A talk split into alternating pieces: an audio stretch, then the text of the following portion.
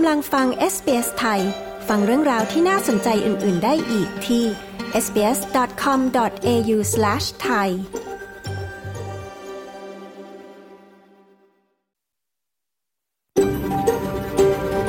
SBS A world of difference You're with SBS Thai on mobile, online and on radio คุณกำลังฟัง SBS ไทยทางโทรศัพท์มือถือ ออนไลน์ และวิทยุ เราขอรำลึกถึงเจ้าของดั้งเดิมของดินแดนที่เรากำลังออกอากาศในวันนี้ SBS ไทยขอแสดงความเคารพต่อชาววอรันจูรี วอยเวอรัง จากชาติคูลิน และต่อผู้อาวุโสทั้งในอดีตและปัจจุบัน แล้วเรายัางตระหนักถึงเจ้าของดั้งเดิมจากดินแดนชาวออบริจิน และชาวเกาะช่องแคบทอเรส ทั่วประเทศ ที่คุณกำลังรับฟังเราในวันนี้ด้วย ขอต้อนรับคุณผู้ฟังทุกท่านเข้าสู่รายการ SBS ไทย ในวันจันทร์ที่ 22 มกราคม 2566 ค่ะ คุณอยู่กับดิฉัน ชยดาพาวนะคะ วันนี้เรามีเรื่องราวที่น่าสนใจมากมาย จะมีเรื่องอะไรบ้างนั้น ไปฟังตัวอย่างกันก่อนค่ะ Look, it's a reflection of how local councils are engaging with the local community, strangely enough. And um, but you know there has been um, you can become a citizen on any day uh, that is chosen in those ceremonies. สภาท้องถิ่น 81 แห่งทั่วออสเตรเลีย เปลี่ยนวันจัดพิธีรับมอบสัญชาติ ซึ่งปกติจะจัดขึ้นในวันออสเตรเลียเดย์ในวันที่ 26 มกราคมของทุกปี การเปลี่ยนแปลงนี้มีทั้งเสียงของคนเห็นด้วยและไม่เห็นด้วย เรื่องราวจะเป็นอย่างไรอย่าพลาดนะคะ คิดว่ามีหลายเรื่องเหมือนกันที่จะต้องเตรียมตัวครับ เพราะว่าถ้ากฎใหม่ที่เขาจะนำมาใช้ที่เขาเอาไลน์ไว้เนี่ย มันจะมีเรื่องของอายุเรื่องของ cost hopping ที่การเปลี่ยน cost เปลี่ยนไปเปลี่ยนมาต่าง ๆ คนที่จะอยู่ออสเตรเลีย ดังนั้นอาจจะต้องแพลนผมผมแบ่งเป็นประมาณสักสามข้อนะครับ ก็คือว่าอาจจะต้องแพลนให้ชัดจากการปฏิรูปยุทธศาสตร์ ด้านการย้ายถิ่นฐานของรัฐบาลออสเตรเลียล่าสุด จะมีกฎวีซ่าที่เปลี่ยนไปอย่างไร และ Migration Agent มีคำแนะนำสำหรับคนที่จะขอวีซ่าอย่างไรบ้าง ติดตามได้จากช่วงสัมภาษณ์ค่ะ แต่ในช่วงนี้ไปฟังข่าวและสถานการณ์ประจำวันกันก่อนค่ะ เครื่องบินเช่าเหมาลำจากไทยตกที่อัฟกานิสถานตาลิบันระบุ ผู้เสียชีวิต 2 ราย รอดชีวิตอีก 4 ราย นายกออสเตรเลียเรียกพักการเมืองประชุมด่วน ถกเรื่องวิกฤตค่าของชีพ สำนักอุตุนิยมวิทยาคาดไซโครนระดับ 3 ขึ้นฝั่งควีนสแลนด์ ภายในวันพฤหัสบดีนี้ นายกเศรษฐาพร้อมรับฟังเสียงคัดค้านโครงการแลนบริดจ์ในการประชุมครมสัญจรที่ระนอง ติดตามสรุปข่าวรอบวันจาก SBS ไทย ประจำวันที่ 22 มกราคม 2567 กับกระผม วาริศหนูช่วย ครื่องบินเช่าเหมาลำของรัสเซียพร้อมผู้โดยสาร 6 คน ประสบอุบัติเหตุตกทางตอนเหนือของอัฟกานิสถาน ตามคำขอความช่วยเหลือจากนักบินที่ระบุว่าเครื่องบินนั้นมีเชื้อเพลิงเหลือน้อย เจ้าหน้าที่ตาลิบันระบุว่ามีผู้เสียชีวิต 2 ราย ส่วนผู้รอดชีวิตอีก 4 รายนั้น ขณะนี้อยู่กับทางการตาลิบัน โดยเที่ยวบินเช่าเหมาลำดังกล่าวเป็นการเช่าทางการแพทย์ส่วนตัว ออกเดินทางจาก เมืองพัทยาของไทย ซึ่งเป็นสถานที่ท่องเที่ยวยอดนิยมของชาวรัสเซีย โดยที่ 25 นาทีก่อนที่เที่ยวบินจะหายไปจากเรดาร์ นักบินส่งคำเตือนว่าเครื่องบินมีเชื้อเพลิงเหลือน้อย วางแผนจะพยายามลงจอดที่สนามบินในทาจิกิสถานคณะกรรมการสอบสวนของรัสเซียกล่าวว่ากำลังสอบสวนว่ามีการละเมิดกฎความปลอดภัยใด ๆ หรือไม่ บรรดานักการเมืองต่างเดินทางด่วนไปยังกรุงแคนเบราในสัปดาห์นี้ภายหลังจากคำสั่งของแอนโทนีอับบานิซี ให้มีการจัดการประชุมพักการเมืองก่อนที่รัฐสภาจะกลับมาเปิดทำการสมัยประชุมอีกครั้ง การประชุมพักการเมืองที่เร่งรีบนี้เกิดขึ้นเพื่อหารือเกี่ยวกับแนวทางในการแก้ไขและการบรรเทาวิกฤตค่าครองชีพและเงินเฟ้อทำให้เกิดความหวังแก่ชาวออสเตรเลียที่ต้องการให้มีการช่วยเหลือในวิกฤตค่าครองชีพ โดยนายกรัฐมนตรีได้มอบหมายให้กระทรวงการคลังดำเนินการตามข้อเสนอเพื่อบรรเทาค่าครองชีพ แต่ไม่ได้ระบุว่าจะมีการประกาศข้อเสนอดังกล่าวเมื่อใดสำนักอุตุนิยมวิทยาระบุไซโครนระดับ 3 มีแนวโน้มที่จะขึ้นฝั่งในรัฐควีนส์แลนด์ภายในพฤหัสบดีนี้ โดยที่พายุไซโครนดังกล่าวกำลังก่อตัวอยู่ในทะเลคอรัล และคาดว่าพายุดังกล่าวจะพัฒนาเป็นพายุไซโครนเต็มที่ในวันอังคารที่ 23 มกราคม ด้านเจ้าหน้าที่ของรัฐควีนสแลนด์กำลังเตรียมความพร้อมรับมือกับเหตุการณ์ในระดับเลวร้ายที่สุด เนื่องจากระบบสภาพอากาศตอนนี้เริ่มรุนแรงขึ้น โดยที่พายุลูกนี้ซึ่งคาดว่าจะเข้าถล่มทางตะวันออกเฉียงเหนือของรัฐในช่วงดึกของวันจันทร์ หรือเช้าวันอังคารในสัปดาห์นี้ มาต่อกันที่ข่าวสายตรงจากเมืองไทย นายกรัฐมนตรีเน้นย้ำถึงความจำเป็นที่ไทยจะต้องเดินหน้าเมกะโปรเจกต์ในโครงการพัฒนาโครงสร้างพื้นฐานด้านคมนาคมขนส่ง เพื่อพัฒนาระเบียงเศรษฐกิจภาคใต้ เชื่อมโยงการขนส่งระหว่างอ่าวไทย และอันดามัน หรือที่เรียกว่าโครงการแลนบริดจ์เพราะเชื่อว่าจะสร้างโอกาสและเป็นผลดีต่อเศรษฐกิจอย่างมหาศาล ทำให้การประชุมคณะรัฐมนตรีสัญจรที่ระนองในวันที่ 23 มกราคมนี้ โครงการแลนบริดจ์ชุมพรระนองจึงเป็นประเด็นหลักที่จะถูกหยิบยกขึ้นมาหารือท่ามกลางเสียงทั้งสนับสนุนและคัดค้านในโครงการ โดยนายกเศรษฐาย้ำว่าพร้อมรับฟังเสียงคัดค้านจากผู้ไม่เห็นด้วย โดยมองว่าเป็นหน้าที่ของรัฐบาลที่ต้องชี้แจง และรับฟังทุกข้อเรียกร้อง และข้อร้องเรียนทุกเรื่อง ทั้งยังยืนยันว่าโครงการแลนบริดจ์จะทำให้เกิดประโยชน์ ดังนั้นขอให้ประชาชนไม่ต้องห่วง รัฐบาลพร้อมสร้างความเชื่อมั่นให้กับชาวบ้านในพื้นที่ หลังจากที่ได้ไปสร้างความเชื่อมั่นให้กับชาวต่างชาติ จากการไปรถโชว์ในต่างประเทศมาก่อนหน้านี้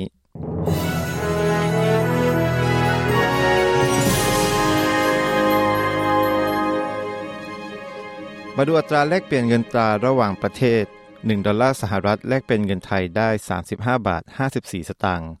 1ดอลลาร์ออสเตรเลียแลกเป็นเงินไทยได้ 23 บาท 38 สตางค์1ดอลลาร์ออสเตรเลียแลกเป็นดอลลาร์สหรัฐได้ 66 เซนต์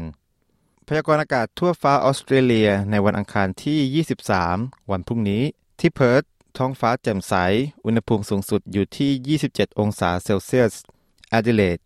ท้องฟ้าแจ่มใส อุณหภูมิสูงสุดอยู่ที่ 39 องศา เมลเบิร์น มีเมฆบางส่วน อุณหภูมิสูงสุดอยู่ที่ 29 องศา โฮบาร์ตมีเมฆเป็นส่วนใหญ่ อุณหภูมิสูงสุดอยู่ที่ 20 องศา แคนเบรา มีเมฆบางส่วน อุณหภูมิสูงสุดอยู่ที่ 25 องศา ซิดนีย์ มีเมฆเป็นส่วนใหญ่ อุณหภูมิสูงสุดอยู่ที่ 25 องศา บริสเบน มีเมฆเป็นส่วนใหญ่ อุณหภูมิสูงสุดอยู่ที่ 29 องศา และดาวิน มีฝนตกช่วงหรือสองช่วงของวัน อุณหภูมิสูงสุดอยู่ที่ 32 องศาเซลเซียส และทั้งหมดนี้คือสรุปข่าวรอบวันจาก SBS ไทย ประจำวันที่ 22 มกราคม 2567 กับกระผม วาริศหนูช่วย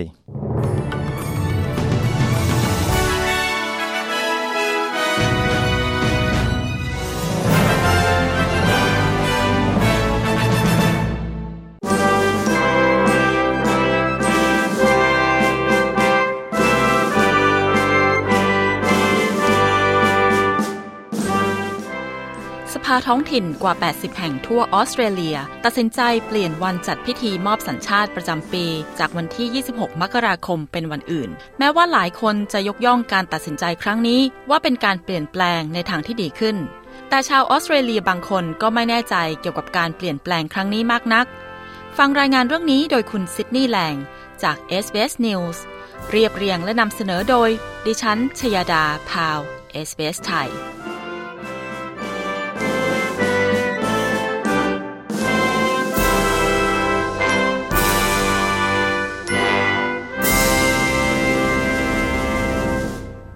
เป็นเวลากว่า 3 เดือนแล้ว หลังจากที่ออสเตรเลียได้ประกาศผลประชามติไม่รับรองเสียงของชนพื้นเมืองต่อรัฐสภา แต่สภาท้องถิ่นหลายแห่ง ได้มีการพยายามจัดการเรื่องนี้ด้วยตนเอง โดยการเปลี่ยนวันพิธีมอบสัญชาติประจำปี โดยปกติแล้ว วันที่ 26 มกราคม เป็นวันชาติออสเตรเลีย และเป็นวันที่สภาท้องถิ่นจัดพิธีมอบสัญชาติ ตามประวัติศาสตร์แล้ว ในวันนี้เมื่อปีคศ 1788 ยังเป็นวันที่เป็นจุดเริ่มต้นของการล่าอาณานิคม เมื่อนักสำรวจชาวอังกฤษ ปักธงสหราชอาณาจักร ที่ซิดนีย์โคฟเพื่ออ้างสิทธิ์ในดินแดนออสเตรเลีย ในฐานะอาณานิคมของอังกฤษ และสำหรับชาวอะบอริจิน และชาวเกาะช่องแคบทอร์เรสบางส่วน วันที่ 26 มกราคม ถือเป็นวันแห่งการไว้ทุกข์และการประท้วงจากทัศนคติดังกล่าวทำให้สภาท้องถิ่น 81 แห่ง เปลี่ยนวันพิธีมอบสัญชาติให้กับประชาชนที่อาศัยในท้องที่นั้นๆ หนึ่งในนั้นคือสภาท้องถิ่นฟรีแมนเทิลในรัฐเวสเทิร์นออสเตรเลียที่เปลี่ยนวันจัดพิธีเป็นวันที่ 27 มกราคมแทน นอกจากนี้ยังมุ่งมั่นที่จะเปลี่ยนหัวใจหลักของงาน จากการเฉลิมฉลองเป็นการบอกความจริงแทน ซึ่งหลายคนยินดีกับการเปลี่ยนแปลงนี้ I think it is a fantastic idea. Like, think myself, I would like to learn more about it. Like, I hear bits and pieces now and I don't... ฉันคิดว่ามันเป็นความคิดที่ดีมาก ฉันก็ยังคิดแบบนั้นด้วย อยากจะเรียนรู้มากขึ้นเกี่ยวกับความจริงของวันที่ 26 และตัวเองก็ไม่ได้เฉลิมฉลองวันนี้เป็นพิเศษ คิดว่ามันเป็นความคิดที่ดี คนอื่นๆ ใน Fremantle เช่นคุณมาร์ตี้ไดบอกกับ NITV ว่า การเปลี่ยนแปลงวันมอบสัญชาตินั้นยังไม่เพียงพอ คุณไดกล่าวว่า I don't think there should be Australia Day at all. Um, the land was already taken, if so to speak, when they say Cook came and um, that's the day of Australia Day on the 26th. Well, it was already taken. We already had our people on it, um, the Noongar people, and um, I, I'm a big believer that there should not be Australia Day at all. ผมคิดว่ามันไม่ควรมีวันออสเตรเลียเลย เพราะผืนแผ่นดินของเราถูกยึดไปแล้ว ตั้งแต่กับตันคุกเข้ามา และวันชาติออสเตรเลียวันที่ 26 ก็ถูกยึดไปแล้วเช่นกัน ทั้งๆทที่คนของเราอาศัยในผืนแผ่นดินนี้มายาวนาน ชาวนางก้าและตัวผมเอง คิดว่าไม่ควรมีวันออสเตรเลีย ผมคิดว่าหากชาวออบริจินต้องการหาวันเพื่อเฉลิมฉลองให้กับผู้คนพวกเขาสามารถเลือกวันไหนก็ได้ ที่พวกเขาพอใจ แต่เราไม่เคยมีสิทธิ์มีเสียงในเรื่องนี้ โดยส่วนตัวผมคิดว่ามันขึ้นอยู่กับชาวออบอริจิน คุณมาตี้ไดชี้ ในเดือนธันวาคมของปีที่แล้ว รัฐบาลอัลบานิซียกเลิกกฎที่บังคับใช้โดยรัฐบาลชุดก่อนในปี 2017 ซึ่งบังคับให้สภาท้องถิ่นจัดพิธีมอบสัญชาติในวันที่ 26 มกราคมเท่านั้น มิเช่นนั้นจะถูกยกเลิกอำนาจในการจัดพิธี และจากข้อบังคับดังกล่าวเป็นผลให้สภาเมืองเมลเบิร์นสองแห่ง ได้แก่เมืองยาร่าและสภาเมืองเรเดบิน สูญเสียอำนาจในการจัดพิธี แต่ต่อมาได้รับการคืนอำนาจโดยรัฐบาลอับานิซี โดยพิธีมอบสัญชาติสามารถจัดขึ้นได้ตั้งแต่วันที่ 23 มกราคม ถึง 29 มกราคม ในช่วงไม่กี่ปีที่ผ่านมา มีเสียงเรียกร้องมากขึ้นเรื่อยๆ ให้เปลี่ยนวันชาติออสเตรเลีย จากวันที่ 26 มกราคม เนื่องจากความตระหนักรู้ของสาธารณชน และการให้ความรู้เกี่ยวกับผลกระทบของวันดังกล่าว ต่อกลุ่มชนพื้นเมืองมากขึ้น การประท้วงประจำปีเกิดขึ้นแทนที่การเดินขบวนในรัฐวิกตอเรีย และเมื่อปีที่แล้วรัฐบาลของรัฐได้งดกิจกรรมวันชาติออสเตรเลียอย่างเงียบๆ แม้ว่าจะมีเสียงสนับสนุนเพิ่มมากขึ้น กับการเปลี่ยนแปลงวันรับสัญชาติ แต่ชาวออสเตรเลียบางคนก็ยังไม่เห็นด้วยกับแนวคิดนี้ I think truth telling has a, a legitimate place and and, and it should happen, but I don't think it should interfere with Australia Day. Australia Day, as far as I'm concerned, is, is inclusive of everyone, and it's about everyone, regardless, you know, creed, color race, that sort of thing. ฉันคิดว่าการบอกความจริงเป็นสิ่งที่ถูกต้องตามกฎหมาย และมันควรที่จะเกิดขึ้น แต่ฉันไม่คิดว่ามันจะยุ่งเกี่ยวกับการเป็นชาวออสเตรเลีย เท่าที่ฉันรู้วันออสเตรเลียหมายถึง ชาวออสเตรเลียทุกคน ไม่ว่าคุณจะมีเชื้อชาติไหน สีผิวอะไร หรือมีความเชื่อแบบใด ฉันคิดว่าเราควรเฉลิมฉลองวันออสเตรเลียและอาจจะหาวันอื่นเพื่อเป็นวันที่บอกเล่าความจริง หรืออะไรก็ตามที่ผู้คนเห็นว่าควรได้รับการแก้ไข ประชาชนคนหนึ่งให้ความคิดเห็น ในปีนี้รัฐนิวเซาท์เวลส์จะจัดงานวันชาติออสเตรเลียขึ้นที่ซิดนีย์ในวันที่ 26 มกราคม ในธีม เสียงสะท้อน ความเคารพ และการเฉลิมฉลอง คุณอีวอนเวลดอน ผู้ที่ภาคภูมิใจในเชื้อสายวิราดจูรี และเป็นสมาชิกสภาอิสระของนครซิดนีย์ และคุณเวลดอนยังเป็นตัวแทนของสภาท้องถิ่น เกี่ยวกับผืนแผ่นดินของชาวอะบอริจิน และเป็นรองประธานสภาวันชาติออสเตรเลียแห่งรัฐนิวเซาท์เวลส์คุณเวลดอนกล่าวว่าการเปลี่ยนแปลงครั้งนี้แสดงให้เห็นว่าสภาท้องถิ่นต่างๆ ได้ยินเสียงที่ผู้คนต้องการ คุณอีวอนเวลดอนกล่าวว่า Look, it's a reflection of how local councils are engaging with the local community, strangely enough. And um, but you know there has been um, you can become a citizen on any day uh, that is chosen. มันเป็นภาพสะท้อนของสภาท้องถิ่นที่มีส่วนร่วมกับชุมชนท้องถิ่นมากขึ้น มันเป็นเรื่องแปลกประหลาดอยู่แล้วที่คุณสามารถเข้าพิธีสาบานตนเป็นชาวออสเตรเลียวันไหนก็ได้ที่มีการจัดพิธีขึ้น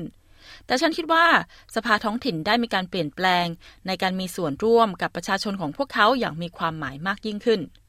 คุณอีวอนเวลดอนเปิดเผย คุณเวลดอนบอกว่าไม่ว่าผู้คนจะตัดสินใจทำอะไรในวันที่ 26 มกราคม การพูดคุยอย่างจริงใจเกี่ยวกับวันดังกล่าว เป็นเรื่องที่สำคัญเสมอ คุณเวลดอนชี้ว่า Oh, look, you know, we, we are diverse groups. We uh, there is many ways that people will not participate in these type of events. There are people that will come to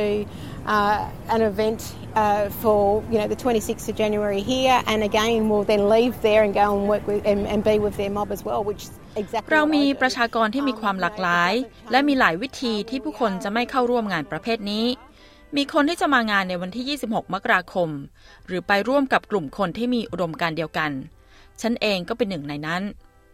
คุณรู้ไหมว่ามันไม่ได้เปลี่ยนที่ว่าเราอยู่ที่ไหน มาจากไหน หรือเป็นใคร แต่อยู่ที่ว่าเราจะเดินไปด้วยกัน และมีการพูดถึงความจริงด้วยความจริงใจ แบบที่ไม่เคยเกิดขึ้นในอดีตต่างหาก คุณอีวอนเวลดอนสรุป รายงานเรื่องนี้โดยคุณซิดนีย์แลงจาก SBS News ชยาดาพาว SBS ไทย เรียบเรียงและนำเสนอค่ะ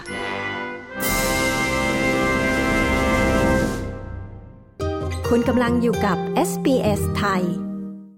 คุณกำลังฟังรายการ SBS ไทยกับดิฉันชยดาพาวค่ะ ช่วงหน้านะคะมาฟังการฝึกภาษาอังกฤษกับ SBS Learn English นะคะ แต่ในช่วงนี้ค่ะเรามาฟังรายงานข่าวสายตรงจากเมืองไทย กับคุณชาดาสมบุญผลค่ะ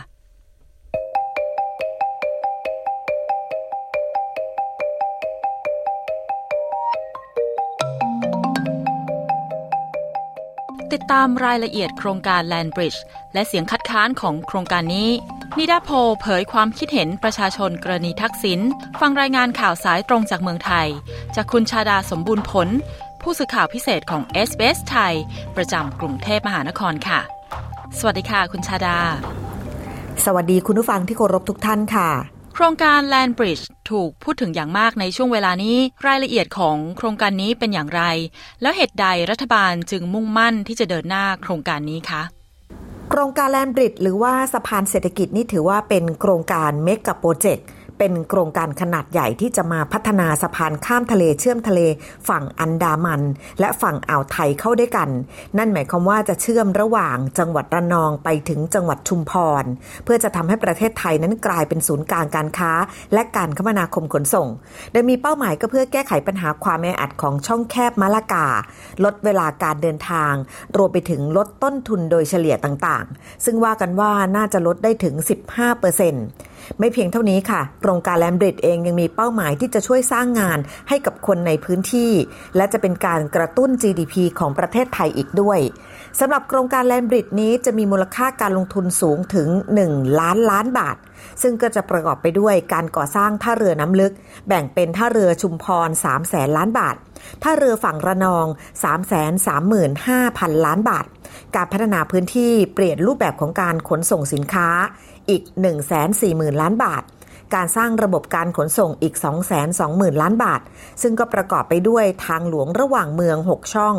ทางรถไฟเชื่อมต่อโครงข่ายหลักๆ และทางรถไฟเชื่อม2ท่าเรือ โดยรูปแบบของการลงทุนจะเป็นการลงทุนระหว่างภาครัฐ ร่วมกับเอกชน ให้เอกชนลงทุน และให้สิทธิเอกชนในการบริหารจัดการ 50 ปี โดยการลงทุนนั้นจะไม่ได้ทำทั้งหมดในคราวเดียวกันค่ะ แต่จะแบ่งออกเป็น 4 ระยะด้วยกัน คาดว่าจะดำเนินการก่อสร้างได้ หากโครงการนี้ผ่านเสร็จสมบูรณ์ ก็จะเริ่มต้นได้ในเดือนกันยายน ปี 2568 และก็จะเปิดให้บริการได้ในเดือนตุลาคมปี 2573 ก่อนหน้านี้สำนักงานนโยบายและแผนการขนส่งและจราจร หรือสอนขกระทรวงคมนาคมเคยเปิดเผยนะคะว่า โครงการแลนบริดชุมพรระนองนี้ดำเนินการมาแล้วก่อนหน้านี้ เป็นการศึกษามาล่วงหน้า 30 เดือนก่อนหน้านี้ ซึ่งตอนแรกสนขตั้งใจว่าจะนำเข้าสู่ที่ประชุมคอรมอยุคของรัฐบาลพลเอกประยุทธ์จันโอชา แต่ก็มีการยุบสภาเกิดขึ้นก่อน จึงต้องรอรัฐบาลใหม่มามีมติเห็นชอบในหลักการ และดำเนินการจัดรถโชว์ให้กับนักลงทุนในต่างประเทศจนกระทั่งวันที่ 16 ตุลาคม 2566 คณะรัฐมนตรีมีมติรับทราบหลักการโครงการแรนบิดนี้ และก็ให้กระทรวงคมนาคมดำเนินการรับฟังความคิดเห็นจากนักลงทุนต่างประเทศ ดังนั้นเมื่อนายเศรษฐาทวีสินนายกรัฐมนตรีเดินทางไปต่างประเทศ ก็จะมีการหยิบยกเรื่องนี้ขึ้นมาหารือในหลายเวทีด้วยกันค่ะกลุ่มที่คัดค้านโครงการแลนบริดจ์มองอย่างไรต่อการลงพื้นที่ประชุมของครมสัญจรที่จังหวัดระนอง ของนายกรัฐมนตรีครั้งนี้คะ ฝ่ายการเมืองที่ออกมาคัดค้านเรื่องของโครงการแรนบิดอย่างเห็นได้ชัดเลยก็คือในส่วนของพักก้าวไกลค่ะ นางสาวสิริกัญญาตันสกุล สสบัญชีรายชื่อพักก้าวไกล มองว่าการประชุมคณะรัฐมนตรีสัญจรที่จังหวัดระนอง ที่จะมีการพิจารณารายละเอียดของโครงการแรนบิด อยากจะให้รัฐมนตรีต่างๆ ลงพื้นที่ไปรับฟังความคิดเห็นของประชาชน และสร้างความเชื่อมั่นกับประชาชนว่า มีการพิจารณาในเรื่องของโครงการนี้อย่างคุ้มค่าและรอบคอบแล้วเพราะว่าถ้าจะต้องมีประชาชนเสียสละให้กับโครงการนี้ ก็จะต้องเกิดความคุ้มค่ากับเศรษฐกิจอย่างแท้จริง ไม่ใช่เป็นแค่โครงการที่ยังคิดแค่เริ่มต้น ยังทำไม่เสร็จดี แต่ทำให้ประชาชนต้องเสี่ยงกับเรื่องที่เกิดขึ้น รัฐบาลควรทำให้ประชาชนเกิดความมั่นใจ ซึ่งรัฐบาลอาจจำเป็นจะต้องกลับไปลื้อดู ผลรายงานการศึกษาอีกสักรอบหนึ่ง ก่อนที่จะเดินหน้าทำโครงการต่อ เพราะหากเป็นไปได้ถ้ามีการทบทวนตัวของรายงาน และทบทวนรายละเอียดต่างๆ มากขึ้นก็อาจจะทำให้กระบวนการดำเนินการนั้น เริ่มต้นสู่จุดเริ่มต้นที่รอบคอบมากกว่านี้นางสาวสิริกัญญายังบอกด้วยนะคะว่าได้ยกตัวอย่างว่าข้อมูลที่เข้าสู่ที่ประชุมคอรมอและจะมีมติว่าโครงการนี้จะคุ้มทุนภายใน 24 ปี แต่ถ้าเกิดว่ามีท่อส่งน้ำมัน ตัวเลขของโครงการการคุ้มทุนต่างๆ อาจจะขยับออกไป และไม่เป็นไปตามนี้ ดังนั้นจึงอยากให้รัฐบาลนั้นทำทุกอย่างอย่างตรงไปตรงมา และตอบคำถามกับประชาชนในพื้นที่อย่างครบถ้วนว่า โครงการนี้จะคุ้มค่ากับการเสียสละที่จะต้องถูกเวรคืนที่ดินไปหรือไม่ขณะที่เครือข่ายของภาคประชาชนอย่างเครือข่ายพะโตะอำเภอพะโตะจังหวัดชุมพร ก็จัดเวทีอภิปรายเกี่ยวกับเรื่องนี้ ใช้ชื่อหัวข้อว่าทำไมถึงไม่เอาแลนบริด มีทั้งชาวพะโตะชาวอำเภอหลังสวนจังหวัดชุมพร และชาวบ้านจากจังหวัดระนองที่ได้รับผลกระทบเข้าร่วมด้วย โดยเฉพาะชาวพะโตะที่มีสวนทุเรียนเป็นของตัวเอง อยากจะให้รัฐทำการศึกษาอย่างรอบด้าน ชาวบ้านบอกว่ามีรายได้จากสวนทุเรียนและผลไม้ ที่หากจะต้องเวนคืนทำทางรถไฟ ก็เกรงว่าจะไม่คุ้มทุน กับการที่จะต้องเสียที่ดิน เสียอาชีพของตนเอง และชาวบ้านยังยืนยันได้ว่า ไม่มีทุนต่างชาติ หรือว่ามี NGO หนุนหลังอยู่ในการคัดค้านครั้งนี้ อย่างกับคนรุ่นใหม่เองตอนนี้เรียนจบปริญญาโทมากมาย ก็ยังมาทำสวนมังคุดนอกจากนี้เครือข่ายรักพัตโตเองยังคงแสดงจุดยืนไม่เอาแลนบริดผ่านทางป้ายภาษาอังกฤษ แล้วก็มีคนพัตโตมาอ่านเป็นภาษาอังกฤษด้วย ยืนยันนะคะว่าที่เขียนภาษาอังกฤษได้ ไม่ใช่มีในทุนหรือกลุ่มเอจินโอมาหนุนหลัง อยากให้ดูว่าชาวบ้านทุกคนตอนนี้ ได้มีการพัฒนาลูกหลานของตนเองจนมีความรู้มากมาย ดังนั้นในวันที่ 23 มกราคม ที่จะมีการประชุมครมสัญจรที่จังหวัดระนอง เครือข่ายรักพัตโตจึงอยากขอพบกับนายกรัฐมนตรี เพื่อจะขอเหตุผลว่าทำไมต้องเดินหน้าโครงการแรนบิดนี้ด้วย ผลสำรวจความคิดเห็นของนิดาโพลระบุว่าประชาชนส่วนใหญ่ มองกรณีนายทักษิณชินวัตรอยู่ในโรงพยาบาลตำรวจ ไม่ส่งผลต่อความอยู่รอดของรัฐบาล เรื่องนี้มีรายละเอียดอย่างไร และมีความคิดเห็นต่อกรณีที่นายทักษิณจะได้รับการพักโทษหรือไม่อย่างไรคะ สำหรับโพสำรวจความคิดเห็นของนิดาโพที่เปิดเผยออกมานั้น มีรายละเอียดแบบนี้ค่ะ เป็นการสำรวจความคิดเห็นประชาชนทั่วประเทศอายุตั้งแต่ 18 ปีขึ้นไป เขาใช้หัวข้อว่ากรณีทักษิณชินวัตรกับความอยู่รอดของรัฐบาล ก็พบว่ากรณีของนายทักษิณชินวัตรยังคงรักษาตัวอยู่ที่โรงพยาบาลตำรวจ กลุ่มตัวอย่าง 39.62%มองว่าไม่ส่งผลกระทบต่อความเป็นอยู่ และความอยู่รอดของรัฐบาล และ 21.98 ระบุว่าค่อนข้างส่งผลกระทบต่อความอยู่รอดของรัฐบาล ส่วนความคิดเห็นต่อการชุมนุมเพื่อจะเรียกร้องให้ส่งตัวนายทักษิณชินวัตรกลับเข้าเรือนจำจะลุกลามนำไปสู่วิกฤตการทางการเมืองรอบใหม่หรือนั่นหรือไม่นั้น กลุ่มตัวอย่าง 41.60%ระบุนะคะว่า ไม่นำไปสู่วิกฤตทางการเมืองรอบใหม่อย่างแน่นอน ส่วนอีก 41.30%มองว่าจะนำไปสู่วิกฤตทางการเมืองรอบใหม่ แต่ก็ไม่ใหญ่โตเหมือมือนกับในอดีต และมีเพียงแค่ 11.15%เท่านั้น ที่มองว่าจะนำไปสู่วิกฤตทางการเมืองรอบใหม่เหมือนในอดีตอย่างแน่นอน ขณะเดียวกันเรื่องราวที่เกิดขึ้นกับกรณีของนายทักษิณที่จะได้รับการพักโทษ ก็ทำให้มีข่าวต่างๆ ออกมามากมาย นายนพดลปัทมะ สสแบนแบบบัญชีรายชื่อพักเพื่อไทย ออกมาเรียกร้องว่าการวิพากษ์วิจารณ์เรื่องการพักโทษของนายทักษิณชินวัตรอดีตนายกรัฐมนตรี ถือเป็นการวิพากษ์วิจารณ์ได้ แต่ขอให้เรียกร้องว่าควรเอาข้อได้จริง และระเบียบของกรมราชทัณฑ์มาพิจารณาดู เนื่องจากประชาชนทั่วไปเองก็มีสิทธิรับรู้ว่า เรื่องนี้มีที่มาที่ไปอย่างไร และประกาศเรื่องของการพักการลงโทษของกรมราชทัณฑ์นั้น ออกมาตั้งแต่สมัยรัฐบาลก่อน ตั้งแต่ปี 2563 หลายปีก่อนที่พักเพื่อไทยจะมาเป็นรัฐบาล ไม่ได้ออกขึ้นโดยรัฐบาลชุดนี้ ดังนั้นระเบียบคงไม่ได้ออกมาเพื่อจะเอื้อช่วยนายทักษิณ นายนพดลบอกด้วยว่า ประกาศการพักโทษของทางกรมราชทัณฑ์เป็นประกาศที่ใช้โดยทั่วไป ใช้กับทุกคนที่ต้องโทษมาแล้วหนึ่งในสามและเข้าข่ายเงื่อนไขใดเงื่อนไขหนึ่งคือ 1. เจ็บป่วยร้ายแรง 2. พิการ หรือ 3. อายุ 70 ปีขึ้นไป เจ้าหน้าที่เลือกปฏิบัติไม่ได้ และมีคณะอนุกรรมการกันกรองและฝ่ายการเมืองเข้าไปแทรกแซงไม่ได้ การพักการลงโทษเป็นเรื่องสากล ไม่ใช่นวัตกรรมของไทย ประเทศพัฒนาแล้วก็มีการพักโทษเช่นกัน ซึ่งเรื่องนี้ขอให้เป็นไปตามระเบียบของกฎหมาย ถ้านายทักษิณเข้าเงื่อนไขเฉกเช่นคนอื่น ก็ไม่อยากให้สร้างความสับสน และไม่อยากให้ใส่ร้ายว่านี่เป็นอภิสิทธิ์ในการพักโทษ อยากให้มองข้อมูลข้อเท็จจริง ตามระบอบประชาธิปไตยปกติทั่วไป ดิฉันชาดาสมบูรณ์ผลรายงานข่าวสำหรับ SBS ไทย รายงานจากกรุงเทพมหานครค่ะ คุณกำลังฟังรายการ s อ s ไทยกับดิฉัน ชยดาพาวค่ะ คุณผู้ฟังคะรายการ s อ s ไทยของเรานะคะ ได้เปลี่ยนเวลาออกอากาศ คุณสามารถฟังรายการสดของเราได้ในวันจันทร์และวันพฤหัสบดี เวลา 14 นาฬิกาที่ช่อง s อ s 3และสามารถฟังซ้ำได้ในเวลา 10 นาฬิกาที่ช่อง s อ s 2ค่ะ ช่วงหน้านะคะ เราจะไปฟังสัมภาษณ์ตอนที่ 2 ของยุทธศาสตร์ ด้านการย้ายถิ่นฐาน และคำแนะนำสำหรับคนที่จะขอวีซ่าค่ะ แต่ในช่วงนี้เราจะมาเรียนรู้ภาษางกฤษสนุกสนุกกับ SBS Learn English ตอนที่ 46 ช่วงที่ 2 นะคะ ซึ่งจะเป็นการพูดคุยเกี่ยวกับการตัดสินใจ เชิญติดตามรับฟังค่ะ Learning English helps me to talk about decisions. There will be times when decision making is easy. But there are moments it is not so easy. In situations like this, you might be indecisive.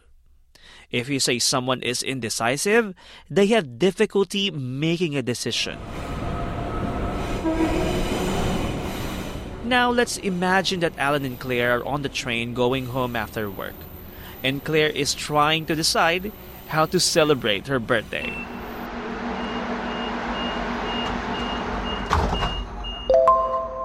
I'd like to pick your brains about something.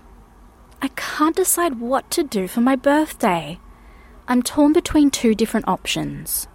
Well, when I can't decide, I usually go with my gut feeling. What's your dilemma? I'm struggling to choose between having a small gathering with friends or going on a day trip. I see what you mean. It's a tough decision.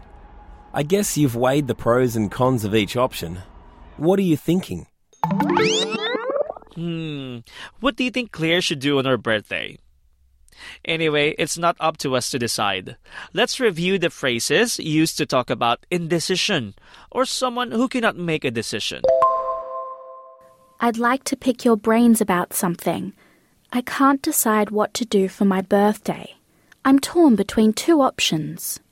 Here, Claire said, I'd like to pick your brains. If someone wants to pick your brains, that person is asking for an advice or insight on a particular issue or topic. Claire is asking for an advice because she is torn between two options. If you are torn between two options, you are finding it very difficult to choose between two possibilities. Alan then said, When I can't decide, I usually go with my gut feeling. What's your dilemma? Your gut is your stomach. So a gut feeling is like the opposite of your brain deciding. So when Alan said he goes with his gut feeling, he meant he trusts his instincts. Alan also used the word dilemma, When someone talks about a dilemma, they're describing a tough choice they have to make. I'm struggling to choose between having a small gathering with friends or going on a day trip. If you say that you are struggling to choose, you are finding it difficult to make a decision. It's a tough decision. Have you weighed the pros and cons? When you say someone weighed the pros and cons of each option, it means that they have carefully considered the advantages and disadvantages of a situation before making a decision.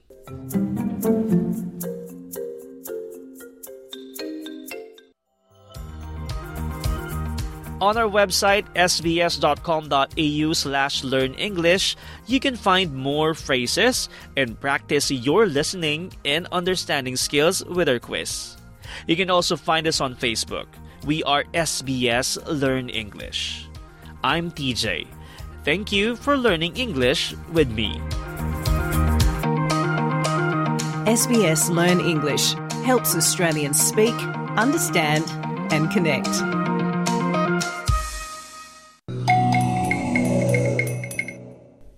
คุณผู้ฟังคะในช่วงสัมภาษณ์วันนี้นะคะ เรามาฟังตอนที่ 2 ของยุทธศาสตร์ ด้านการย้ายถิ่นฐาน หรือ migration strategy ที่เปลี่ยนแปลงไปนะคะ และ migration agent มีคำแนะนำสำหรับคนที่จะขอวีซ่าต่างๆ อย่างไรบ้าง ติดตามเรื่องนี้ค่ะ ได้จากคุณชลดากรมยินดี ทีมงาน SBS ไทยค่ะ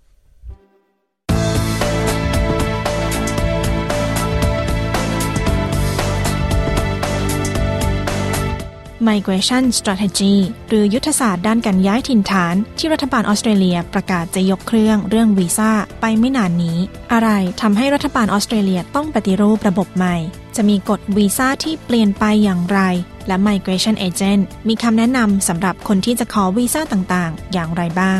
ฟังเรื่องราวทั้งหมดนะคะได้ในพอดแคสต์ตอนนี้กับ Migration Agent คนไทย เอเจนต์นักเรียนไทย และไทยวา เรายังมีบทสัมภาษณ์ของคนไทยที่พูดถึงชีวิตของพวกเขา ที่อาจจะต้องเปลี่ยนไป หากมีการเปลี่ยนกฎใหม่ ฟังได้ในพอดแคสต์หัวข้อ ชีวิตที่อาจต้องเปลี่ยนไป หากออสเตรเลียประกาศเปลี่ยนกฎตามแผน Migration Strategy ดิฉันชลดากรมยินดี SBS ไทย รายงานค่ะ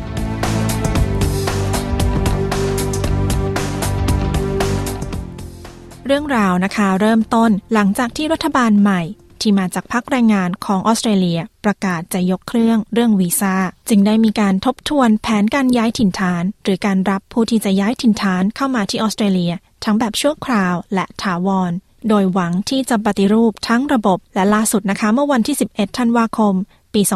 2023 มีการประกาศยุทธศาสตร์ ด้านการย้ายถิ่นฐาน หรือ migration strategy ฟังผู้เชี่ยวชาญด้านการย้ายถิ่น พูดถึงการปฏิรูปในครั้งนี้ว่ามีการเปลี่ยนแปลงอย่างไรบ้าง เริ่มกันที่คุณธนาวัน หรือคุณจอยโรจนเวท migration agent ที่มีตัวเลขการจดทะเบียน หรือเลข MARN และผู้บริหารจาก Stella Education and Visa Center กล่าวถึงปัจจัยที่ทำให้มีการปฏิรูประบบการรับผู้ย้ายถิ่น และกฎต่างๆ ว่ามีการเปลี่ยนแปลงอะไรบ้างค่ะ เราเราเริ่มจาก refer ถึงถึงนโยบายการปฏิรูป หรือ action plan ของ migration strategy ที่คุณแคลร์โอเนลที่เป็น minister for home affairs ออกมาประกาศเมื่อเดือนธันวาคม 2023 ที่ผ่านมาก่อนแล้วกันนะคะว่าก็ออกมาพูดว่าแบบต่อไปนี้จะมีการเข้มงวดกวดขันปรับปรุงกฎเกณฑ์การพิจารณาให้วีซ่าทั้งแบบ temporary และวีซ่าถาวร พื่อคัดเลือกคนต่างชาติที่มีคุณสมบัติเหมาะสมที่สุดเข้ามาเป็นพลเมืองถาวรเลยแนวๆนี้ซึ่งจริงๆแล้วถ้าถ้าดูแบบเผินๆแล้วเนี่ยก็จะดูเหมือนว่าเหมือนรัฐบาลออสเตรเลียกำลังจะปฏิบัติการจำกัดจำนวนผู้ที่จะเข้ามาใหม่ แล้วก็จำกัดจำนวนผู้ที่อยู่ด้วยวีซ่า temporary ในออสเตรเลียแบบนานๆ ไม่ไปไหนสักที่ให้ออกไปอะไรอย่างนี้แนวๆนี้ เนื่องจากว่าพวกที่อยู่นานๆ ไม่มีคุณสมบัติพอที่จะมีโอกาสได้ PR ไม่ว่าในสาขาใดก็ตาม ก็ควรจะกลับไป เพราะว่ามันทำให้ net overseas migration เนี่ยสูงโดยใช่เหตุ แล้วก็ทำให้ระบบต่างๆเนี่ยมันไม่ sustainable คือระบบสาธารณูปโภค โดยเฉพาะตอนนี้ที่มี housing crisis ที่ว่าหาบ้านกันยากมากคนออสก็ไม่สามารถที่จะ compete เรื่องราคาค่าเช่าบ้านได้หรือซื้อบ้านได้ ไม่สามารถ afford ได้ อันนี้มันจะเป็นแบบเหตุผลลึกๆอยู่ข้างหลังว่าทำไมถึงต้องออกมาปฏิรูปตรงนี้นะคะ แต่วันนี้ก็เอาเรามาคุยเรื่องว่านโยบายต่างๆที่ออกมาเนี่ย action plan strategy ของเขาเนี่ยมีอะไรบ้างก่อนก็แล้วกันนะคะ ที่แน่ๆเนี่ยจำนวนนักเรียนเริ่มจากนักเรียนก่อนนะเพราะว่านักเรียนก็ถือเป็น temporary visa ที่ที่จำนวนสูงที่สุดในบรรดา temporary visa ทั้งหลายที่เข้ามาในออสเตรเลียคือพูดง่ายว่าถ้าถ้าดูจากตัวเลขแล้วเนี่ย นักเรียน overseas ที่อยู่ในออสเตรเลียรวมๆ แล้วก็ประมาณ หกแสนกว่าคนล่าสุดนะคะ สมมติว่าเข้ามาปีหนึ่งร้อยคนสมมตินะคะ เอาฟังง่ายๆว่าร้อยคน แต่ว่าพอเข้ามาแล้วพอเรียนจบแล้วก็ไม่ออกไปอาจจะออกไปแค่สิบคน แล้วอีกเก้าสิบคนมันก็ค้างตึงอยู่ แล้วก็ปีต่อมาก็จะมีอีกเข้ามาอีกร้อยคน ก็กลายเป็นว่าเป็นร้อยเก้าสิบแล้วมันก็จะมัลติพายไปเรื่อยๆแต่จริงๆแล้วมันไม่ใช่แค่ปีละร้อยคนละปีหนึ่งเป็นหลายพันคน ซึ่งพอ add up ขึ้นมาเนี่ยมันก็จะกลายเป็นตัวเลขสูงขึ้นมา จนทำให้ออสเตรเลียระบบต่างๆ เนี่ยค่อนข้างไม่คล่องตัวเหมือนเมื่อก่อน คนก็เริ่มออกมาวุ่นวายกันทีนี้วิธีที่จะสกรีนคนที่จะเข้ามาด้วยแล้ววีซ่า temporary ต่างๆเนี่ยก็จะใช้วิธีเพิ่ม English requirement ให้สูงขึ้นในการพิจารณาวีซ่านักเรียน ถ้าจะมีหลักสูตรใดๆ จะมีการเปลี่ยน ผล IELTS ให้สูงขึ้น ถ้าเกิดจะมาเรียนสาขาใดๆก็ตาม ก็ต้องสอบ IELTS มาก่อนหรืออะไรอย่างเงี้ยค่ะ ก็จะไม่ลงลึกแล้วกันนะว่าขึ้นเป็นเท่าไหร่อะไรยังไง แต่ว่าที่แน่ ๆ ต่อให้มาเรียนภาษาอังกฤษก็ต้องสอบ IELTS มา อันนี้ก็เตรียมตัวกันทุกนะคะ แล้วก็จะมีการเปลี่ยนแปลงเรื่องการคัดกรองวีซ่าคนที่ยื่นวีซ่านักเรียนโดยที่ที่เมื่อก่อนเรารู้จักกันดีว่าเราต้องใช้ GTE statement คือ genuine temporary entrance statement ที่ยืนยันว่าจะเข้ามาเพื่ออะไรมาอะไรก็แล้วแต่ คือถ้ามีเหตุผลก็วีซ่าผ่าน ถ้าไม่สมเหตุสมผลก็ถูกปฏิเสธไป คือ GTE ก็มีความสำคัญอย่างหนึ่งที่ผ่านๆมาจนถึงปัจจุบัน แต่ต่อไปในอนาคตใกล้ก็จะมี genuine student test เข้ามาแทน ซึ่งอันนี้ก็ต้องรอดูกันต่อไปว่าจะออกมาในรูปแบบไหนนะคะก็คิดว่าน่าจะเป็นอีก อีก mechanism หนึ่งของของรัฐบาลของ immigration ที่ใช้เป็นกำแพงป้องกันหรือว่าเขาเรียกว่าคัดเลือกนักเรียนที่จะเข้ามา คือจะเอาแต่นักเรียนที่ที่มีคุณภาพเข้ามาเท่านั้น ถ้าภาษาอังกฤษไม่ดี ไม่มีคุณสมบัติที่เหมาะสมก็ก็คงจะเข้ามาไม่ได้อันนี้ต้องก็ต้องเตรียมตัวกันเช่นกันนะคะ แล้วก็ข้อต่อไปก็คือ restriction on visa hopping ก็ทราบดีแล้วว่านักเรียนเนี่ยพอเข้ามานักเรียน หลาย ๆ ชาติไม่ใช่เฉพาะคนไทยนะคะก็คือเข้ามาแล้วก็ไม่ค่อยออก คือพอเรียนจบแล้วก็จะต่อไปเรื่อย ๆ ต่อคอร์สสองปีสามปีบ้าง หรือไม่ก็เปลี่ยนเป็นวีซ่าอ่า temporary บ้าง หรือบางคนก็ไปถูกหลอกให้ยื่นอ่า protection visa หรือวีซ่าลี้ภัยบ้าง ซึ่งมันก็จำนวนก็ add up ขึ้นไปเรื่อย ๆ ว่าคนที่เข้ามาด้วย temporary visa แล้วก็จะต่อวีซ่า temporary ไปเรื่อยๆเรื่อยๆบางคนอยู่เป็นสิบปี มากกว่าสิบปีก็มีโดยที่ไม่ไปไหนสักทีเพราะฉะนั้นเนี่ยก็อีกหนึ่งปัญหาหนึ่งที่ที่รัฐบาลต้องการจะเข้มงวดตรงนี้คือจำกำจัดพวกวีซ่าฮอปปิ้งคือกระโดดไปกระโดดมานั่นแหละค่ะฮอปปิ้งก็ตรงตัวเลยนะกระโดดไปกระโดดมาจากวีซ่าหนึ่ง temporary เป็นเป็น temporary ตัวต่อไปต่อไปเรื่อยๆ แล้วข้อต่อไปก็คือก็จะมีการตรวจสอบอย่างเข้มงวดกับพวก private college ทั้งหลาย ที่ไร้คุณภาพที่แบบเปิดมาเพื่อขาย COE ให้นักเรียนไปต่อวีซ่าเท่านั้นไม่ต้องมาเรียนก็ได้ ถ้าจ่ายครบก็จบแน่อะไรทำนองนี้ก็ถูกเข้มงวดมากขึ้น จะมีหน่วยงานพิเศษของออสกวาเนี่ยก็จะมาตรวจสอบอยู่เรื่อยๆ แล้วก็จะมีก็เรียกว่าวิธีที่ที่จะเป็นกฎข้อบังคับต่างๆ ที่ private college ทั้งหลายที่จะต้องต้องทำตามแล้วก็ ปฏิบัติให้ถูกต้อง ก็จะมีการให้ database ของเอเจนต์ที่ที่มีคุณภาพชั้นดีที่จะต้องให้โรงเรียนต่างๆ เนี่ย เลือกทำงานกับเอเจนต์ที่มีคุณภาพเท่านั้นคือรัฐบาลเนี่ยเขาว่า immigration เนี่ยเขามีการเก็บสถิติในการยื่นวีซ่าของเอเจนต์ต่างๆ ด้วย เพราะฉะนั้นเขาก็จะมีการจัดอันดับทั้งหลายเอง the internal ของเขาว่าเอเจนต์ไหนมีคุณภาพเอเจนต์ไหนหลอกลวงหรือว่ายื่นมั่วๆไป อะไรทำนองเนี้ยค่ะเขาก็จะเอา database เนี้ยให้กับโรงเรียนต่างๆ ว่าต้องเลือกทำงานกับเอเจนต์เหล่านี้ที่แนะนำให้ ส่วนอีกข้อหนึ่งคือว่าก็จะเปลี่ยนระยะเวลาของการให้วีซ่าหมายถึงวีซ่า validity ของของ 485 หรือ temporary graduate visa ที่เคยให้กันต่อยาวๆ หลังจากเรียนจบเนี่ย ก็จะหดเหลือแค่ 2 ปี ถ้าเรียนจบในระดับปริญญาตรีหรือปริญญาโท course work แต่ถ้าจบเอ่อ Master by Research หรือ PhD ก็จะให้ต่ออีก 3 ปี เพื่อที่จะฝึกงานหรือทำงานหรืออะไรก็แล้วแต่ในออสเตรเลียก่อนที่จะประเทศตนเอง เรื่องหนึ่งก็คือว่าถ้าอายุเกิน 35 ก็ยื่นวีซ่าสิทธิ์อัดห้ามไม่ได้แล้วหมายถึงว่า temporary graduate visa เนี่ยก็จำกัดอายุแค่ maximum 35 ปี ซึ่งก็กำลังเป็นข้อเขาเรียกว่าถกเถียงกันอยู่ ยังไม่ประกาศใช้นะคะ เพราะว่า นักเรียนที่เรียน PhD เนี่ยส่วนใหญ่จะเป็นนักเรียนที่มีอายุมากกว่า 35 หรือใกล้ๆ 35 แล้ว เพราะฉะนั้นก็กำลังคุยกันอยู่ว่าอาจจะมีข้อยกเว้นให้พวก research หรือ PhD ที่อาจจะยกเว้นว่าให้เกิน 35 ได้ แต่ถ้าเกิดเป็นนักเรียนที่จบใหม่ๆอย่างปตรีปโท หรืออะไรพวกนี้ก็ห้ามเกิน 35 ค่ะ คุณกำลังอยู่กับ SBS ไทย ข่าวนี้เป็นกระแสในหมู่คนไทยที่วางแผนจะมาเรียนที่ออสเตรเลียอย่างไร คุณอาเนตหรือคุณฉังเวชชวลิต กรรมการผู้จัดการจาก Start Education Center เอเจนต์แนะแนวการศึกษาต่อที่ประเทศไทย กล่าวถึงกระแสตอบรับจากนักศึกษาที่ประเทศไทยค่ะเอาจริง ๆ ก็ถ้าท่านนับเฉพาะจากกลุ่มนักเรียนไทยอะครับ ก็จะมีได้ข่าวได้อัปเดตจาก เอเจนต์ต่างๆ หรือแม้กระทั่ง Migration ที่ที่อยู่ในหลักๆ ก็คงเป็นเพจ Facebook แล้วก็ TikTok นะครับ ก็จะพูดว่าจะมีการเปลี่ยนแปลงในปีในปีนี้นะครับมีการเปลี่ยนแปลงในปีนี้ก็เป็น queries ในช่วงนี้ก็จะมีการสอบถามว่ามันจะยากขึ้นจริงไหมมันจะเป็นอย่างนั้นจริงหรือเปล่าอะไรเงี้ยครับก็เริ่มเริ่มมีถามถึงแต่ว่ายังไม่ได้ใช้คำว่าอะไรดี ไม่ได้ตกใจมากนัก เพราะว่า ถ้าเทียบกันตรงๆ กลุ่มที่น่าจะกระทบก่อนเลย ก็น่าจะเป็นกลุ่มที่อยู่ที่นู่นที่แบบอาจจะมีช่วงคาบเกี่ยวที่นักเรียนหรือว่าคนที่จะหมดวีซ่าในช่วงนี้ ในช่วงต้นปีนี้กลางปีนี้ที่เขาจะต้องแพลนจะต่อวีซ่านักเรียนก็ดี หรือจะต่อวีซ่าตัว temporary graduate visa หรือว่าสับคลาสสี่แปดห้าก็ดีเนี่ยก็ก็จะต้องกังวลมากหน่อย มากกว่ากลุ่มคนที่จะไปจากเมืองไทยอะครับ แล้วถ้าคนที่เขามีแพลนที่จะมาแล้วเนี่ย จะทำให้เขาเปลี่ยนใจหรือว่าจะทำให้เขารู้สึกหนักใจ ว่าเออมันจะยากขึ้นเขาต้องเขาต้องทำอะไรยากขึ้นกว่าเดิมอย่างนี้ไหมคะ อืมแน่นอนว่ามันยากขึ้นหรือว่ามันมันมีความ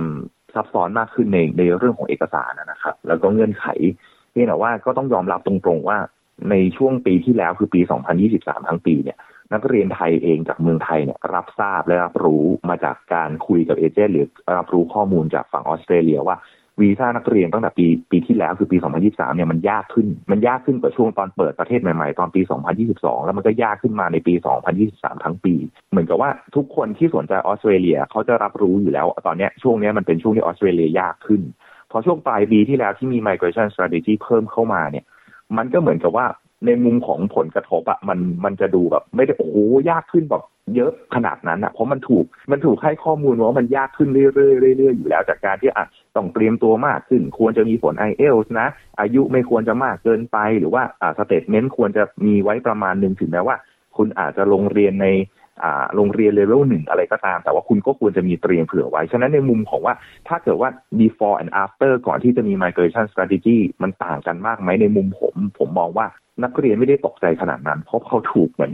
ถูกวอมาแล้วด้วยด้วยทั้งปีที่แบบเขาศึกษาข้อมูลนะครับผมมองอย่างนั้นนะในอีกมุมหนึ่งอะค่ะ คิดว่านักเรียนไทยโดยทั่วไปนะคะ จะเปลี่ยนใจไปประเทศอื่นไหมคะ อืมก็มีมีมุมนั้นเหมือนกันครับ มีมุมนั้นเหมือนกัน แต่ว่าส่วนตัวผมก็ยังมองว่าตัว จำนวนนักเรียนที่สนใจออสเตรเลียเนี่ยมันก็ยังมีอยู่ของมันอยู่นะ มันก็จะจุดแข็งของออสเตรเลียก็ยังมีอยู่ แต่ก็ต้องยอมรับแหละว่าออสเตรเลียบูมมาก ๆ เลยในช่วงที่เปิดประเทศใหม่ ๆ หลังจากโควิด แล้วตอนนี้ก็ลดลงไป แต่ถ้าถามสำหรับผมคือ คือถ้าเทียบตอนปี 2022 คือมันลดลงไป แต่ถ้าเกิดเทียบกับก่อนโควิด ผมมองว่ากลุ่มก้อนที่อยากจะไปออสเตรเลีย มันก็ยังมีจุดแข็งของมันอยู่ในเรื่องของระยะทางในเรื่องของ work permit อะไรต่างๆเงี้ยครับแต่ว่ากลุ่มคนที่แบบโอ้อกันเข้ามาที่รู้สึกว่ามันง่ายจังเลยมันอยากจะไปอะไรเงี้ย ตรงนั้นก็จะอาจจะหายไปครับสำหรับคนไทยที่ขณะนี้อยู่ที่ออสเตรเลียนะคะ คุณวิทวัตหรือคุณเกมบุษราคำวง ผู้บริหารจาก Beyond Study Center และไทวาเพจที่รวบรวมข้อมูลสำหรับวีซ่า Work and Holiday ที่ออสเตรเลีย กล่าวถึงกระแสตอบรับในหมู่นักศึกษาไทย ที่ตอนนี้อยู่ที่ออสเตรเลีย จากที่ฟังมาเขาก็ค่อนข้างกังวลกันพอสมควรนะครับ ก็ หมายถึงว่ามีหลาย ๆ เรื่องที่จะมีการเปลี่ยนแปลงครั้งใหญ่เนาะเด็กๆเขาจะค่อนข้างกังวลว่าแบบเออมันจะกระทบเขายังไงบ้าง ทั้งนี้ทั้งนั้นพอพอกติกายังไม่ออกมาเนี่ยหมายถึงยังไม่ออกมาเป็นกฎหมายเป๊ะๆเลยเนี่ยเขาก็ยังเหมือนกับชะลอท่าทีแล้วก็รอดูกันอยู่ว่าเออจะ take action ยังไงดีที่เหมาะสมกับเขากันนะครับ ส่วนมากที่เห็นกันตอนนี้ เรื่องของอายุคิดว่าเป็นเรื่องที่คนน่าจะกังวลมากที่สุดเรื่องหนึ่งเหมือนกันครับ ตรงเนี้ยน้องๆหรือคนที่อยู่ในกลุ่มเนี้ยเขาก็กำลังรอให้กฎมันออกมาก่อนว่าเออกฎมันออกมาจริง ๆ มันจะกระทบเขาตรงๆเลยไหมหรือมันจะมีข้อยกเว้นอะไรให้เขาหรือเปล่าอะไรแบบเนี้ยครับ ดังนั้นโดยรวมเนี่ยมันก็อย่างที่แจ้งไปก็คือคิดว่ากังวลกันเยอะพอสมควร แล้วคิดว่าจะมีคนถอดใจกลับประเทศไทยไหมคะเพราะว่าต้องอ้างอิงก่อนว่าก่อนหน้านี้เนี่ยพ อเปิดประเทศเนี่ย คนก็เข้ามากันเยอะจริง ๆ เนาะแล้วตอนนั้นเนี่ยนักเรียนก็สามารถทำงานได้อ่าเหมือน full time นะคะคือก่อนที่จะมาเนี่ยบางทีก็ยังไม่ได้ทราบถึงเรื่องการค่าครองชีพ หรืออะไรก็ตามซึ่งตอนนี้ค่าครองชีพก็สูงขึ้นกว่าเดิมเยอะมากแม้แต่คนในออสเตรเลียก็ยังเจอปัญหาเรื่องนี้เหมือนกัน คิดว่ามันจะทำให้มีคนถอดใจกลับประเทศไทยไหมคะ คิดว่ามีนะครับ ก็เห็นจะมีคนมาตั้งกระทู้ถามอะไรแบบนี้กันเยอะขึ้นกว่าสมัยก่อน ส่วนตัวมองเห็นว่าภาพที่เห็นนะเด็กๆที่เขาเป็นมาตั้งแต่ pre covid เนี่ยเขาจะเขาจะรู้สึกว่าอ๋อกลับมาเป็นเหมือนเดิมแล้วนะ ที่เขาเคยเจอมาก่อนเขาก็จะปรับตัว แต่ว่าถ้าเป็นเด็กรุ่นใหม่เลยที่มาหลัง post covid เขาจะชินกับการที่ถูกยกเว้น ตรงเนี้ย มันก็จะใช้เวลาปรับตัวต่างกัน ตรงนี้ก็อยู่ที่ว่าใครมองว่าตรงเนี้ยปรับตัวได้ไม่ได้คุ้มไหมไม่คุ้มอะไรแบบเนี้ยนะครับ คุณจอย Migration Agent นะคะ ให้คำแนะนำสำหรับผู้ที่กำลังวางแผนจะขอวีซ่ามาออสเตรเลียค่ะ ก็ถ้าเกิดน้องที่ยังไม่ได้มาเนี่ยนะคะ ที่ยังอยู่เมืองไทยแล้วคิดว่าสนใจที่จะมาเรียนหรือทำงานในออสเตรเลียเนี่ยคือถ้าจะเกิดจะเข้ามาด้วยวีซ่านักเรียนก่อน หรืออะไรยังไงก็ที่แนะนำเลยนะคะ คือหาข้อมูลให้ให้ลึกๆหน่อย วางแผนการเรียนให้ดี เช่นเลือกคอร์สให้ให้เหมาะ ให้ถูกต้องให้ให้เขาเรียก relate กับ education background แล้วก็ employment background ที่เขามีอยู่แล้ว เพราะว่าด่านแรกที่เขาต้องทำให้ผ่านให้ได้คือผ่าน genuine student test จากเมืองไทย ถ้าเกิดเขาผ่านตรงนี้มาไม่ได้วีซ่านักเรียนเขาไม่ผ่านแผนอื่นมันก็ก็มันก็ไม่สามารถจะเป็นไปได้ ถ้าจะเริ่มจากวีซ่านักเรียนนะคะ ก็คือว่าต้องวางแผนเรื่องการเรียนให้ให้ให้มันเหมาะสม แล้วก็ เลือกสถาบันที่มีคุณภาพจริง ๆ เพราะว่านอกเหนือจากเขาจะมาดูแล้วว่านักเรียนคนนั้นมีคุณสมบัติยังไงเขาก็ดูด้วยว่าสถาบันที่นักเรียนคนนั้นเลือกเนี่ยมีคุณสมบัติแบบไหนด้วย ถ้าสถาบันที่เลือกไม่ไม่มีคุณภาพหรืออยู่ในอยู่ใน blacklist ของ immigration เนี่ยยังไงก็ถูกปฏิเสธอยู่ดี เพราะฉะนั้น ก็นอกเหนือจากเตรียมตัวเองเราก็ต้องต้องเลือกหลักสูตรแล้วต้องเลือกหลักสูตรที่เหมาะสมแล้ว ก็ต้องเลือกสถาบันที่ที่ดีด้วย แล้วก็เตรียมเรื่องภาษาอังกฤษให้พร้อม การสอบ IELTS หรือว่า PTE หรืออะไรที่ที่จะต้องใช้ในการยื่นวีซ่าเนี่ยต้องเตรียมตรงนี้ให้พร้อม และคุณเกมยังมีคำแนะนำให้กับนักศึกษาที่อยู่ที่ออสเตรเลียในตอนนี้นะคะ คิดว่ามีหลายเรื่องเหมือนกันที่จะต้องเตรียมตัวครับ เพราะว่าถ้ากฎใหม่ที่เขาจะนำมาใช้ที่เขาเอาไลน์ไว้เนี่ย มันจะมีเรื่องของอายุเรื่องของ course hopping ที่การเปลี่ยนคอร์สเปลี่ยนไปเปลี่ยนมาต่าง ๆ คนที่จะอยู่ออสเตรเลียดังนั้นอาจจะต้อง plan ผมผมแบ่งเป็นประมาณสักสามข้อนะครับ ก็คือว่าอาจจะต้อง plan ให้ชัดขึ้นตั้งแต่เริ่มเลย มันเพราะเพราะอายุเนี่ยมันจะกระทบเราว่าเอาอายุเท่านี้แล้วเราจะขอวีซ่านั้นนี้ไม่ได้ถ้ากฎมันออกมา ดังนั้นเราอาจจะต้องแบบโอเค ตอนนี้เราอายุเท่าไหร่ และเราจะต้องใช้เวลาเท่าไหร่ในการ จบคอร์สนี้แล้วเราขอวีซ่านั้นได้ทันหรือเปล่า พวกนี้ต้องคิดตั้งแต่แรกเลย ถ้าเมื่อก่อนอาจจะเรียกว่าอะไรนะรวมๆกว่านี้ แล้วก็เรื่องของภาษาอังกฤษถ้าเขาจะเน้นให้ใช้ภาษาอังกฤษเยอะขึ้นนะครับ หมายถึงในใน requirement ของวีซ่าต่างๆ ของออสเตรเลียเองวีซ่านักเรียนเอง หรือว่ากระทั่งวีซ่า 485 ที่เขาจะเพิ่มขึ้นด้วยเหมือนกันเนี่ยดังนั้นเราก็ต้องเน้นเลยว่าภาษาอังกฤษเนี่ยในแง่ของ test skill หรือ English skill ทั้งสองอย่างเนี่ยเราควรจะทำให้มันดีไปตั้งแต่ ต้นๆเลย ซึ่งมันก็ดีกับตัวเราเองอยู่แล้วเนาะแต่ทั้งนี้ทั้งนั้นจะบอกว่าถ้าพอมาอยู่ในออสเตรเลียมันจะมีเรื่องไทม์ไลน์เรื่องวีซ่าเดี๋ยววีซ่าจะหมดแล้วคุณจะต้องไปสอบให้ได้ก่อนเท่านั้นเท่านี้ดังนั้นก็อยากจะให้แบบเตรียมตั้งแต่เนิ่นๆมา อันนี้ส่วนตัวแนะนำค่อนข้างแนะนำว่าเลเวลที่ใช้แล้วแบบทำงานหรือว่าใช้สื่อสารในออสเตรเลียได้ดีเนี่ยคือเลเวลประมาณ IELTS 6 ซึ่งเขาจะบอกว่ามันจะก็ยังมี grammar ผิดอะไรแต่สื่อสารได้เคลียร์คนเขาฟังแล้วไม่ติดอะไรประมาณนี้ซึ่งเป็นเลเวลที่ที่ดีสำหรับ ที่แนะนำว่าถ้าเตรียมตัวได้เลเวลประมาณนั้น ก็จะทำให้เราต่อยอดได้ง่ายขึ้น